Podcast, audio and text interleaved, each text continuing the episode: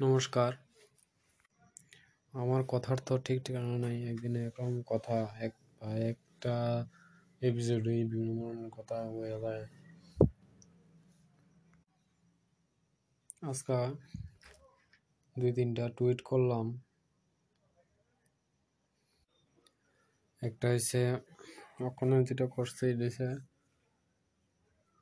আপনি যদি কারোর কাছে গিয়ে কিছু খুঁজেন মানুষের কাছে যদি খুঁজেন, ভালোবাসা, কেয়ারনেস, এই সমস্ত জিনিস যদি খুঁজ, খুঁজেন মানুষের থেকে আপনার সবসময়ই দুঃখী থাকবেন।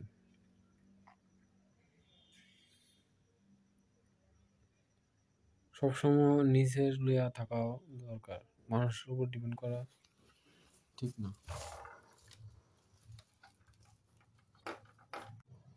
এরপরে আরেকটা হয়েছে মানুষ আমার দেখলেই কয়, আমি কত পরিশ্রম করতেছি,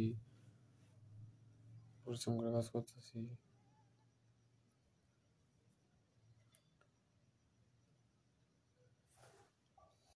মানে আমি একটু রোগা ফাতলা আর কি তো এই মানুষের দেখলে, মানুষের মানে কষ্ট লাগে দেখলে, এরকম ভাব আমার কিন্তু আমি এরকম মনে করি না যে আমি পরিশ্রম করতেছি, কষ্ট করতেছি।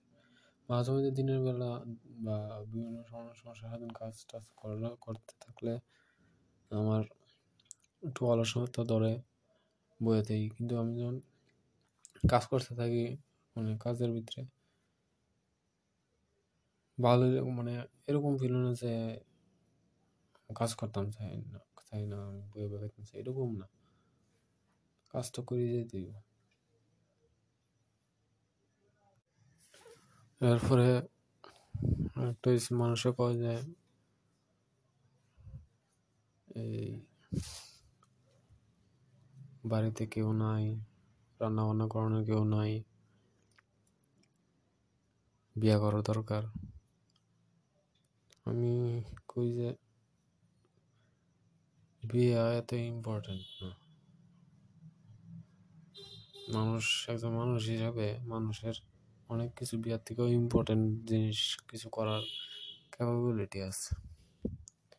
আর যদি খাওয়া দাওয়ার লেগেই রান্না করা রান্না বান্নার লেগে যদি বিয়ে করি, তাহলে আমি একজন রান্না লুকও রাখতে পারি, লুকও রেখে দিতে পারি।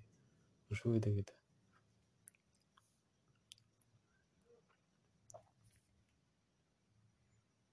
আর আমার ইদানিং কিছু বন্ধুরা বিয়ে করছে।